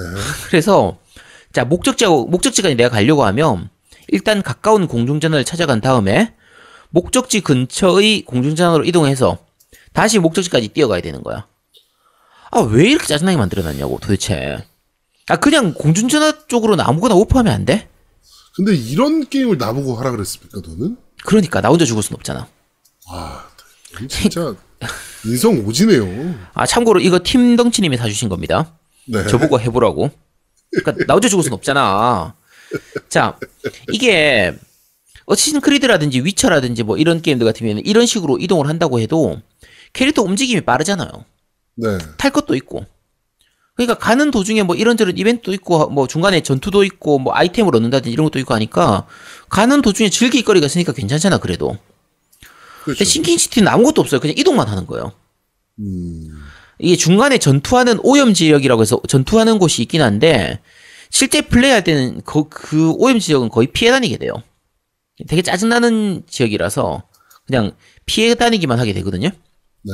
그러니까 말 그대로 여러 가지로 너무 불편한 부분이 많고 짜증나는 부분이 많아요. 그 지도에서 또 짜증나는 게 뭐냐면 지도에서는 갈 수 있는 것처럼 표시되어 있는데 실제로 가보면 중간에 벽이 있어서 막혀 있는 경우도 있어요. 못 가. 못 가. 그러니까 막힌 길이 지도에 표시가 안 돼 있어요. 그냥 내가 가다가 그게 막혀 있잖아? 그러면 지도를 꺼내가지고 내가 직접 표시를 해야 됩니다. 그러니까 아, 그런 게임을 나보고 하라 그랬냐고요. 아, 그러니까 나 혼자, 나 혼자 죽을 순 없잖아. 아, 나 괜히 이걸 하라고 했겠어? 팀덩치님한테 뭐라고 하든가, 그러면. 자, 자. 그 다음에, 자, 아까 이 제목, 이거 게임 제목이 뭐라고 했죠? Sinking City요. 뜻이 뭐죠? 가라앉는 도시. 자, 물에 잠겨 있는 도시다 보니까 중간 중간에 물에 잠겨 가지고 걸어서 이동이 안 되고 배를 타고 이동해야 되는 부분이 있어요. 음. 자, 이게 게임 분위기를 내는 데는 좋은데 게임 즐기는 데는 열나 방해만 됩니다. 짜증나, 진짜 짜증나. 네. 자, 그러니까 배를 찾아가지고 건너서 이렇게 가야 되니까 답답하죠. 자, 그리고 자 open world 게임이니까 보통 이런 식이죠. 메인 스토리가 되는 quest가 있고 main quest가 있고 그다음에 sub quest들이 있고 이런 식이 식으로 되잖아요. 네. 자, sub quest는 열나 재미가 없고요. 그러니까 배경 분위기를 파악하는 데는 도움이 되는데 sub quest가 어차피 다 그냥 찾아가가지고 조사하고 그냥 전투하고 그냥 그게 끝이에요. 보상도 별로 없어. 재미도 없고 보상도 별로 없어. 음. 그리고 이 보상이 문제인데 보통 일반적으로 이제 이런 quest를 하면 돈을 벌 수가 있잖아요. 자, 요 그 설정이 아까 Sinking City고 물에 잠겨가는 도시다 보니까 이게 거의 폐쇄된 지역에 가까워요. 네. 그래서 돈이 의미가 없습니다. 그러니까 예를 들면은 다른 지역에서 쓰는 그 화폐를 돈을 달러나 뭐 파운드나 이런 거를 이 지역에서는 쓸 수가 없어요. 그러면 음. 돈 대신은 뭘 쓰냐? 총알을 돈으로 씁니다. 아, 네. 그러니까 총알을- 총알이군요. 그쵸. 그러니까 보상을 줄 때도 총알로 주는 거예요. 자, 그런데 이제 문제가 있죠. quest를 진행하다 보면 전투를 하게 될 거 아니야. 네. 총알을 써야 돼. 자, 그러면 예를 들면 이런 거예요. 어, 어떤 quest를 하기 위해서 적을, 적이 나와서 적을 죽이는데 총알을 20개쯤 쓴 거예요. 음. quest를 깼더니 보상으로 총알을 10개나 주는 거야. 와, 좋겠다. 부자 되겠어. 막 이러- 아, 씨발. 그러니까 물론 이제 퀘스트 하고 나면 경험치도 주긴 하는데, 어, 그냥 답답합니다, 이게. 그러니까 퀘스트 진행하다 보면 이제 재료템 모아가지고 뭐 필요한 템을 만들기도 하고, 그러니까 craft 요소죠. 그런 네. 것도 있고, 뭐 경험치 쌓아가지고 스킬 찍고 이런 것도 있고 한데, 이게 다른 게임들에서 이 요소가 그렇게 강하게 작용하지 않아요. 그래서 이 부분이 별로 재미가 없어요. 음. 그러니까 차라리 그냥 sub quest 같은 거 없애고 open world 하지 말고 일자 진행으로 해가지고 스토리만 쭉 즐기게 하는 게 훨씬 나았을 것 같은데 어차피 이게 자유도가 없어요. 어차피 그냥 일자 진행이야 사실상. 그래서 아, 왜 이따위로 만들었는지를 모르겠는 거예요. 왜 그런 게임을 나보고 하라 그랬냐고요. 나 혼자 죽을 수는 없으니까. 너 진짜 인성 쩔- 쩔어줍니다, 진짜. 네, 팀덩치님 감사합니다. 네. 자 그리고 이제 뭐 탐추리 게임들 대부분 그렇긴 하지만 단저 아직 안 끝났어요. 단점 아직 한참 남았습니다. 아, 그래요? 자, 추리 게임들이 대부분 그렇긴 하지만 사소한 단서 하나를만 놓쳐도 진행이 안 돼요. 음, 음, 음. 순서가 틀려도 진행이 안 됩니다. 자, 예를 들면 제가 이 집을 조사해가지고 노우미가 죽은 거야. 네. 자, 노우미가 죽었는데 노우미를 죽인 범인이 제아도묵이란 걸 내가 확인을 했어. 단서를 통해 가지고 내가 알아낸 거야. 네. 알아냈는데 그래서 내가 제아도묵을 찾아갔거든. 아무 진행이 안 되는 거야. 뭐를 놓쳤구나. 자, 알고 봤더니 노우미 방 구석에 보면 총알 탄피 하나가 있는 거야.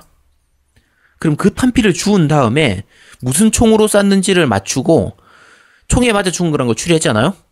그러면 네. 게임 내에서 이제 마인드 팰리스라고 해가지고 단서를 끼워 맞추는 그 시스템이 있어요. 요걸 끼워 맞춰가지고 노우미가 총에 맞아 죽었다라는 걸 확인하고 이걸 가지고 신문사에 가야 돼요. 신문사에서 기사를 검색하다 보면 제아두목이 옛날에 총질로 사고를 쳤다는 거를 기사가 있는 거야. 요 기사를 네. 보고 다시 제아두목한테 가면 그러면 이제 스토리가 진행이 되는 거야. 스토리가 진행이 되고. 그러니까 되게 답답한 거죠. 이 중간에 신문 기사나 사전 사건 기록 같은 거 검색하는 이거 예를 들면은 기- 이제 신문사 가서 신문 기사를 검색한다든지 경찰서 가가지고 사건 기사를 기록을 검색한다든지 이런 게 있는데 네. 그거 검색하는 것도 되게 불편하게 돼 있어요.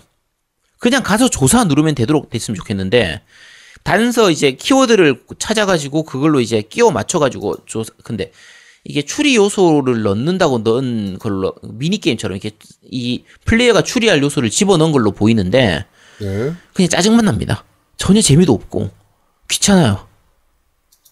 그러니까 어 여러 가지 어, 단점 더 많긴 한데 예를 들면 뭐 아이템 소지가 진짜 빡빡하다든지 뭐 그러니까 아이템 소지 제한이 되게 빡빡해요. 그러니까 어 그러니까 capa, capacity 그러니까 길에서 재료템 같은 거 주워도 내가 소지 제한 때문에 다 못 들고 다니는 경우가 굉장히 많아요. 음, 음. 그래서 어 요게 문제가 되는 게 뭐냐면 예를 들면 건물 안에서 내가 방 안에서 조사를 한다고 쳐요. 아이템이 하나 있어. 그럼 아이템을 조사를 해가지고 주우면 끝이잖아? 그렇죠. 근데 이게 내가 아이템 소지, 그 제한이 맥스가 다 차가지고, 아, 인벤토리가 다 차가지고 얘를 못 주우면 얘가 계속 남아있잖아. 그러면 내가 조사를 할 때 자꾸 그게 뜨는 거야. 조사라고 뜨는 거야. 먹고 없어지면은 내가 조사를 더 안 해도 되는데. 그러니까 그런 걸 나보고 하라 그런 거냐고요. 그러니까 나 혼자 죽을 순 없으니까. 자, 게다가 자, 이 게임이 아까 홈즈 같은 경우도 마찬가지인데 카메라 워킹하고 조작이 진짜 쓰레기 같은 같습니다, 이게. 네. 이게 뭐가 문제인지 모르겠는데 캐릭터 움직임이 진짜 무슨 목각 인형 같은 느낌도 있고 그 이게 좀 TPS 이런 장르인데 이상해요. 이상해요. 진짜 멀미도 진짜 많이 나고 카메라 구도라든지 움직임이 너무 이상해가지고 음. 그 정말 위화감이 많이 듭니다. 하다 보면 뭔가 이상해요. 되게 답답한 느낌이 많이 들고 걷는 것도 답답하고 걸음걸이도 네. 뛰지도 않고 좀 빨리 좀 뛰면 좋겠는데. 그러니까 자 결론만 얘기하자고 하면요. 분위기라든지 스토리를 제외하면 절대로 이거 할 만한 게임이 아닙니다. 음, 네. 그러니까 크툴루 신화라든지 뭐 이런 거 되게 좋아하면은 해보셔도 되는데 웬만하면 그냥 넘기시도록 하시고요. 이거 이런 게임은 등록만 하면 됩니다. 아, 안 할 겁니다. 왜요? 해야 됩니까? 아, 하면 좋잖아. 저, 아, 하면 하면 안? 왜요? 네, 안 됩니다. 아씨. 네, 그럼 넘어가겠습니다. 자, 오늘의 마지막 게임 다이달로스입니다. 다이달로스. 네. 요게 이제 진구지 사부, 사부로 시리즈의 최신작이거든요. 네. 자, 솔직하게 말씀드리면요. 제가 진구지 사부로 시리즈는 원래 따로 특집을 하고 싶었던 게임이에요. 음. 예전에 꽤 재밌게 했었기 때문에. 그래서 다이달로스가 나왔을 때 진구지 사부로 특집을 하려고 했었는데 네. 다이달로스가 워낙 별로라서 다음번 시리즈가 나오면 그때 하겠습니다. 진구지 그 진구지 사부로 시리즈는 사실 역사가 되게 오래된 게임이에요. 어, 그렇죠. 요게 첫 작품이 언제 나오는지 혹시 아세요? GBA 시절 아닌가요? 아니 아니에요. GBA 시절은 GBA는 한 편밖에 안 나왔을 텐데. 아, 그랬나? 네, 이게 첫 작품이 그 페미컴 때입니다. 1987년도에. 아, 진짜 오래됐구나, 그러면. 네, 그러니까 신주쿠 중앙공원 살인 사건으로 시작된 겁니다. 음. 제목 들어보니까 어디서 많이 들어본 것 같잖아요. 네. 아까 얘기했던 호리 유씨가 만든 거. 아, 그거하고 되게 그 영향을 받은 게임이에요, 사실. 그래서 요거 같은 경우에는 첫 작품은 이제 데이터 이스트가 개발했었는데, 어, 사실 작품 개수는 되게 많아요. 모바일판 빼고 본편만 해도 이게 19편 나왔거든요. 그러니까 그 이제 휴, 휴대폰판 빼고 휴대폰판은 되게 볼륨이 작기 때문에 그거 빼고 메인 시리즈만 해도 19편 정도 나왔고요. 어, 사실 이게 어드벤처 자체가 그렇게 이제 major한 장르가 아니잖아요, 우리가. 그렇죠. 그리고 탐정은 아까 말씀드린 것처럼 탐정 추리물은 더더욱 잘 안 팔리는 장르고 이러다 보니까 그리고 진구지 사부로 시리즈는 아까 뭐 얘기했던 엘프 쪽 게임처럼 뭐 EVE burst error라든지 뭐 이제 뭐 유노라든지 이런 게임처럼 그렇게 미, 그 여- 미- 예쁜 여자 캐릭터가 나오는 게임이 아니란 말이에요. 네. 주인공이 그냥 담배 피는 중년 아저씨예요. 이게 잘 팔리겠어? 안 팔리죠, 사실은. 네. 그래서 왜 사야 됩니까? 네, 그쵸. 그래서 사실 이런 저런 부분 때문에 이 게임은 기본적으로 많이 팔리는 게임이 아니에요. 그러니까 대중적인 게임이 아니거든요. 네. 그래서 처음에는 이게 Data East에서 나오다가 Data East 없어졌잖아요. 부도나서 그쵸. 없어졌잖아. 나중에 이제 WorkJam으로 넘어갔다가 Marvelous에도 갔다가 지금은 이제 닌텐도 DS 시절부터는 Arc System Works에서 개발하고 있습니다. 음, 근데 그냥 나오긴 하지만 그렇게 많이 팔 생각은 없는 게임. 거의 그런 게임이라고 생각하시면 되고요. 네. 제가 해봤던 건 몇 작품 안 돼요. 그냥 플스2로 나왔던 그 Innocent Black하고 Kind of Blue.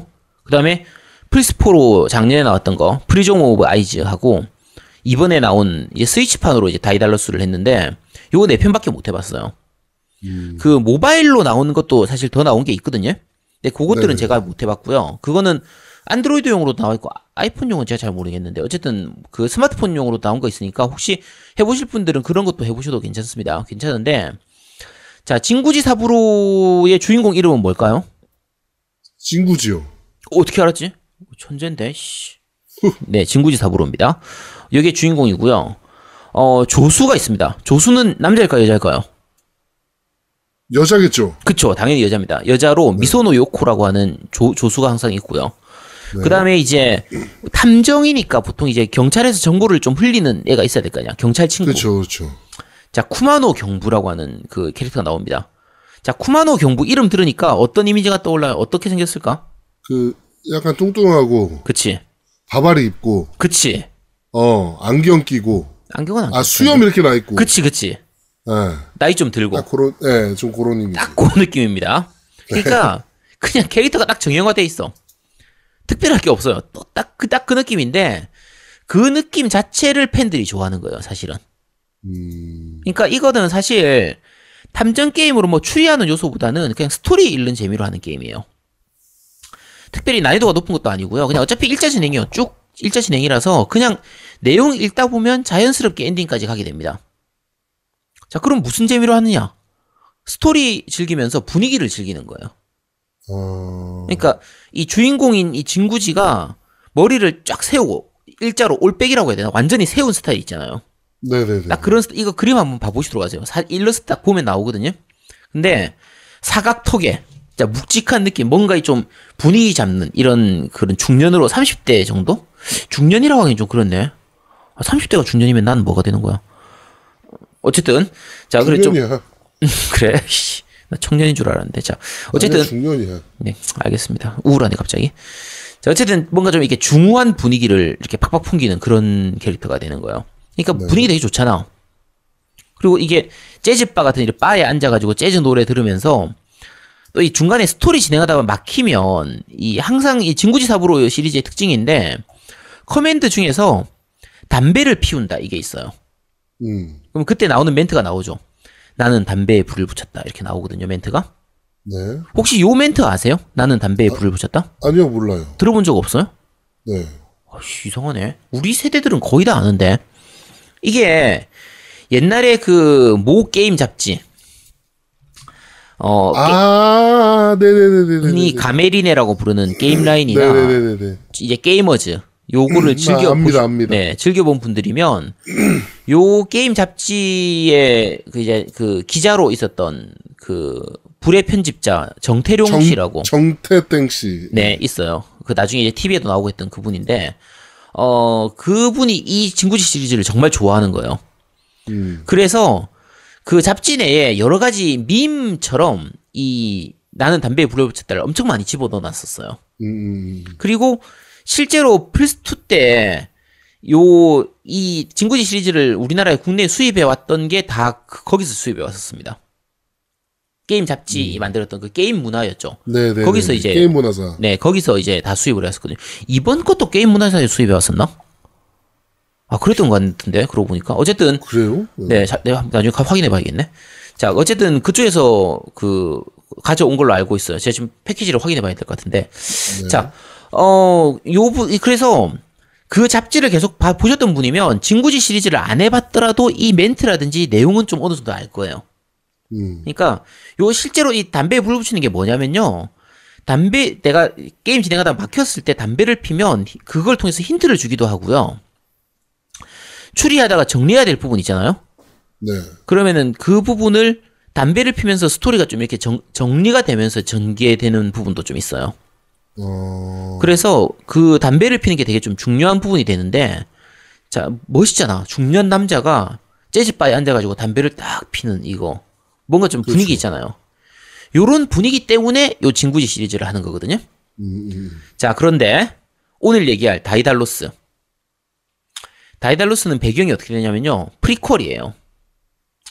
어린 시절의 진구지가 주인공이 됩니다. 어린 시절. 네, 그러니까 시- 처음 첫 에피소드는 이제 아주 어릴 때. 거의 초등학생 뭐 10살, 7살, 7살, 10살 때인가? 어쨌든 요 나이 요 나이 때의 어린 시절에 진구지 할아버지가 뉴욕에서 탐정을 했었거든요. 네. 그래서 뉴욕에 가서 이제 할아버지를 만나 가지고 잠깐 이렇게 짧은 이벤트도 겪고 뉴욕에 있는 캠프에서 이- 이런데 애들 같이 모이는 캠프 같은 거 있잖아요. 캠프 이런 곳에서 가서 거기서 사건에 휘말리면서 나오는 그 이벤트를 시작으로 해가지고 나중에 이제 스무 살쯤 됐을 때 할아버지가 죽어요. 사- 이제 그 살해당하거든요. 네. 그러면은 그 할아버지가 죽고 난 다음에 그 할아버지 한테 찾아가면서 그 할아버지가 있었던 그 사무소로 찾아가면서 그 흔적을 쫓아가면서 이 탐정으로서 눈을 뜨는 거죠. 진구지가. 그래서 진구지가 왜 탐정이 되었는가를 보여주는 거의 그런 느낌에 가까워요. 그래서 리부트는 아니고 그냥 프리퀄인데 자 문제가 자 아까 진구지 시리즈를 왜 한다고 했죠? 그 분위기 때문에. 그치 그 중후한 중년 남성이 담배를 피는 그 재즈바에 앉아서 담배 그 분위기 이런 걸 즐기려고 하는 건데 네. 어린 진구지다 보니까 담배도 안 피고 술도 별로 안 마시고 아, 그 분위기가 그, 하나도 그 안 나. 안. 하나도 안 나. 하나도. 그 느낌이 너무 안 나오는 거지. 그러니까 진구지스러운 느낌 자체가 아예 없어요. 그리고 우리가 진구지 시리즈 하면요. 그 일러스트가 되게 주- 진짜 멋 멋스럽거든요. 네. 여기 이제 테라다 카치아라고 해서 그 일러스트가가 있는데 요 작, 요 화가예요. 실제로 화가 화가라서 이 화가가 그린 그 그림이 정말 분위기가 좋아요. 그래서 지금까지 시리즈들이 항상 그 테라다 카치아 화백이 이제 그림을 그렸었는데 이번 거는 바뀐 것 같아요. 느낌 그림 느낌이 너무 많이 달라졌거든. 음. 그래서 그 중후한 맛이나 이런 느낌보다는 그냥 오히려 좀 약간 세련됐다면 세련된 느낌이지만 옛날의 그 느낌은 안 나는 거예요.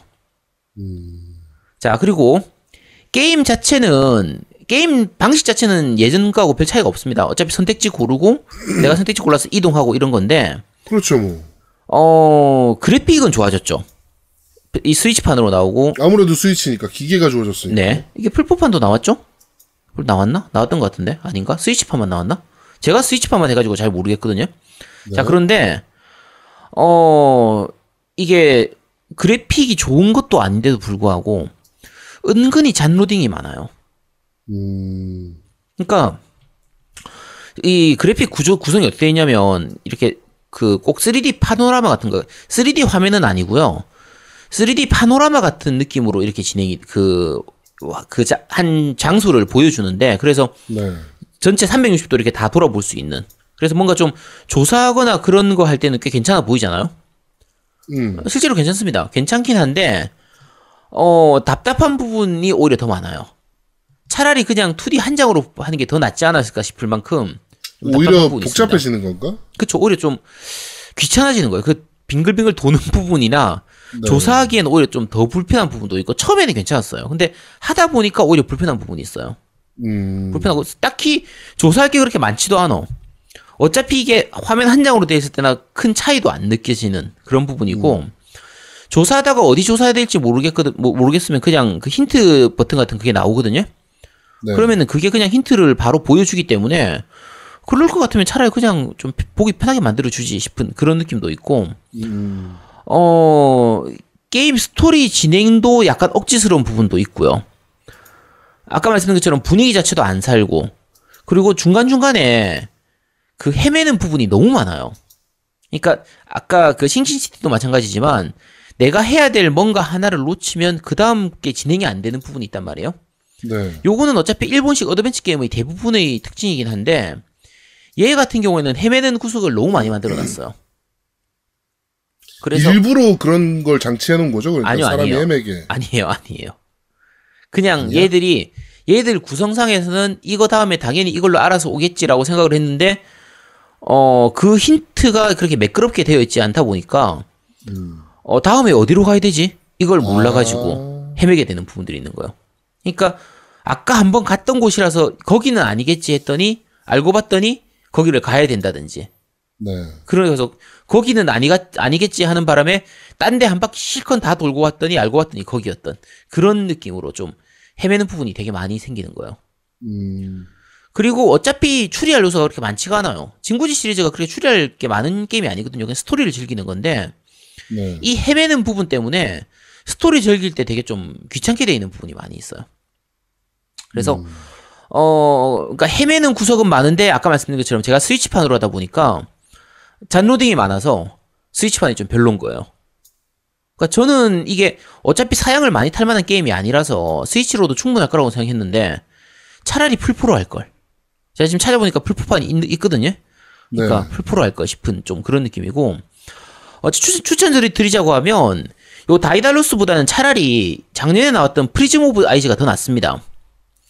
요 오즈 오브 아이즈는 그 에피소드 총 14개가 묶여 있는 게임이거든요. 요게 네. 그 전에 나왔던 모바일로 나왔던 단편들하고 신작 몇 개하고를 묶어가지고 이제 묶음집인데, 그러니까 서로 다른 에피소드 14개를 묶어놓은 묶음집이거든요. 그러니까 에피소드가 많다 보니까 플레이 타임이 되게 길어요. 거의 한 30시간 정도 되는 편이고 편안하게 읽을 수 있습니다. 이거는 그냥 편안하게 스토리 즐길 수 있어요. 그래서 볼륨도 크고 돈값은 충분히 하는 게임이기 때문에 오히려 굳이 산다고 하면 저는 Prism of Eyes를 더 권하는 편이고요. 다이달로스는 진구지로서는 너무 실망스러운 게임이라서 요거는 제가 추천은 못 드리겠습니다. 네. 사지 말라는 얘기군요. 네, 사지 말라는 얘기인데 어 노우미 님한테는 정말 추천드리는 게임입니다. 아우 자막을 읽어야 되니까. 그쵸? 그런 게임이니까. 그렇습니다. 자, 오늘은 그 탐정 게임들에 대해서 얘기를 했는데, 음. 어, 저지 아이즈도 얘기 안 하시고 좀 실망스럽네요. 아, 네, 죄송합니다. 제가 저지 아이즈를 생각 못 했네요. 아, 저지 아이즈는 이- 지난번에 이미 리뷰를 했으니까. 아, 그래서 뺀 거야? 네, 그래서 뺐습니다. 아, 네. 네. 생각은 했는데, 네, 그래서 뺐습니다. 네. 알겠습니다. 자, 어, 오늘은 그 탐정 게임. 사실, 이제는 좀 주류의 흐름에서 벗어난, 음. 뭐 게임뿐만 아니고, 뭐 소설도 그렇고 사실은. 아니야, 소설은 왜? 추리 컨텐츠가 이제는 좀 그렇지. 야, 네가 안 봐서 그렇지. 사실 재밌는 거 많어. 저 뭐야. 저것도 한물 갔잖아요, 이제. 뭐, 탈출, 탈출방. 방탈출. 어. 아, 그거는 탐정류하고는 조금 다르지. 비슷하지, 왜. 아, 그래도 좀 그거하고는 또 다른 그게 있지. 기본적으로 탐정 게임들은 스토리를 즐기는 게 큰데. 요새 방탈출은 스토리도 있던데? 아, 그런 그런 거하고 다릅니다. 방탈출 가 보니까 너무 시시해가지고. 근데 저거는 그러니까 이것도 추, 아 이건 추리물이라고 하기 좀 애매하다. 네, 하여튼 네. 그 추리물들에 대해서 이제는 말씀드린 대로 좀 주류에서 벗어난 듯한 느낌의 게임들 사실상 추리물이 주류인 적이 없었긴 하죠. 그렇긴 하죠. 그러니까 그 일본 같은 경우에는 일본에 아는 분들은 다들 아시겠지만 그 영화 흥행 순위 이런 거 있잖아요. 네, 흥행 순위 1위부터 20위까지 이런 거 하면 명탐정 코난은 진짜 몇 개나 들어가 있습니다. 아 그건 알죠. 네, 그러니까 명탐정 코난 그러니까 그럼 그만 걔네가 이상한 거야. 아니, 그러니까 일본은 진짜 추리물, 탐정물, 미스터리물이 정말 잘 팔리는 시장이거든요. 어벤져스랑 같이 개봉했는데 명탐정 코난 1위야. 뭐 그런 식이죠. 뭐 씨 말이 돼 그게? 네, 그 근데 나라가 이상한 거지 그게. 음, 그러니까 그만큼 탐정물이나 이런 것들을 되게 좋아하는 편이거든요. 네. 근데 우리나라는 아무래도 탐정물이나 미스터리물이 좀 시장이 작은 편이긴 하죠. 그렇죠. 음. 자, 하여튼 오늘 그런데 말입니다는 탐정 게임 특집을 한번 진행해 드렸습니다. 음. 네. 자, 겜덕비상 제 155화 범인은 이 안에 있어 탐정 게임 특집편은 여기서 모두 마무리하도록 하겠습니다. 어 부럽습니다. 의령번개 음. 가고 싶네요. 네, 많이 오시기 바랍니다. 아, 씨, 진짜 가고 싶다. 음. 그리고 8월 말에 있을 그 부산 정 2차 정모 네. 3차 정모. 어, 아, 3차 정모. 음. 그거는 저도 갈 거니까요. 아, 그래요? 네. 네. 어, 뭐 또 많이들 와주셨으면 좋겠습니다, 그때도. 네. 어, 그리고 오늘 처음 공개된 그 로드 모바일 광고 네. 재밌게 즐겨주시고 또 아까 말씀드린 대로 링크 통해서 꼭 들어가서 다운 받으셔야 되는 네. 어, 나만 다운 받지 말고 주변 사돈의 팔촌까지 몽땅 다 다운 받게 만들자. 네, 다시 한번 말씀을 드리겠습니다. 요게 잘 되면 그래가지고 성과가 좀 나오잖아요, 만약에? 그러면 어, 장기로 갈 수도 있습니다. 네, 그러니까 아 그럼 장기로 가면 저희가 6주 동안 소개하기로 했는데 그게 막 100주 뭐 200주 이렇게 가나요? 뭐 그렇게는 아니지만 하여튼 뭐 두 달짜리로 가고 세 달짜리로 가고 점점 늘어나는 거죠. 야, 일단 우리가 레벨 만렙 찍을 때까지는 할 수 있겠다. 음, 그러니까 이게 많은 분들이 들어오셔서 음. 재밌게 즐겨주셔야 됩니다 대신에. 네. 네, 그래야 됩니다. 여러분들의 많은 도움이 필요합니다. 도와주십시오. 여러분. 네. 자, 겜덕비상 제 155화 범인은 이 안에 있어 탐정 게임 특집편은 여기서 모두 마무리하도록 하겠습니다. 저희는 다음 주에 좀 더 재밌고 알찬 방송으로 여러분들을 찾아뵙도록 하겠습니다. 고맙습니다. 감사합니다. 감사합니다. 뭐야 개가 시죠 갑자기 샤르르르르르르르. 아 씨발 자, 이. 아씨 다시는 안 해. 씨.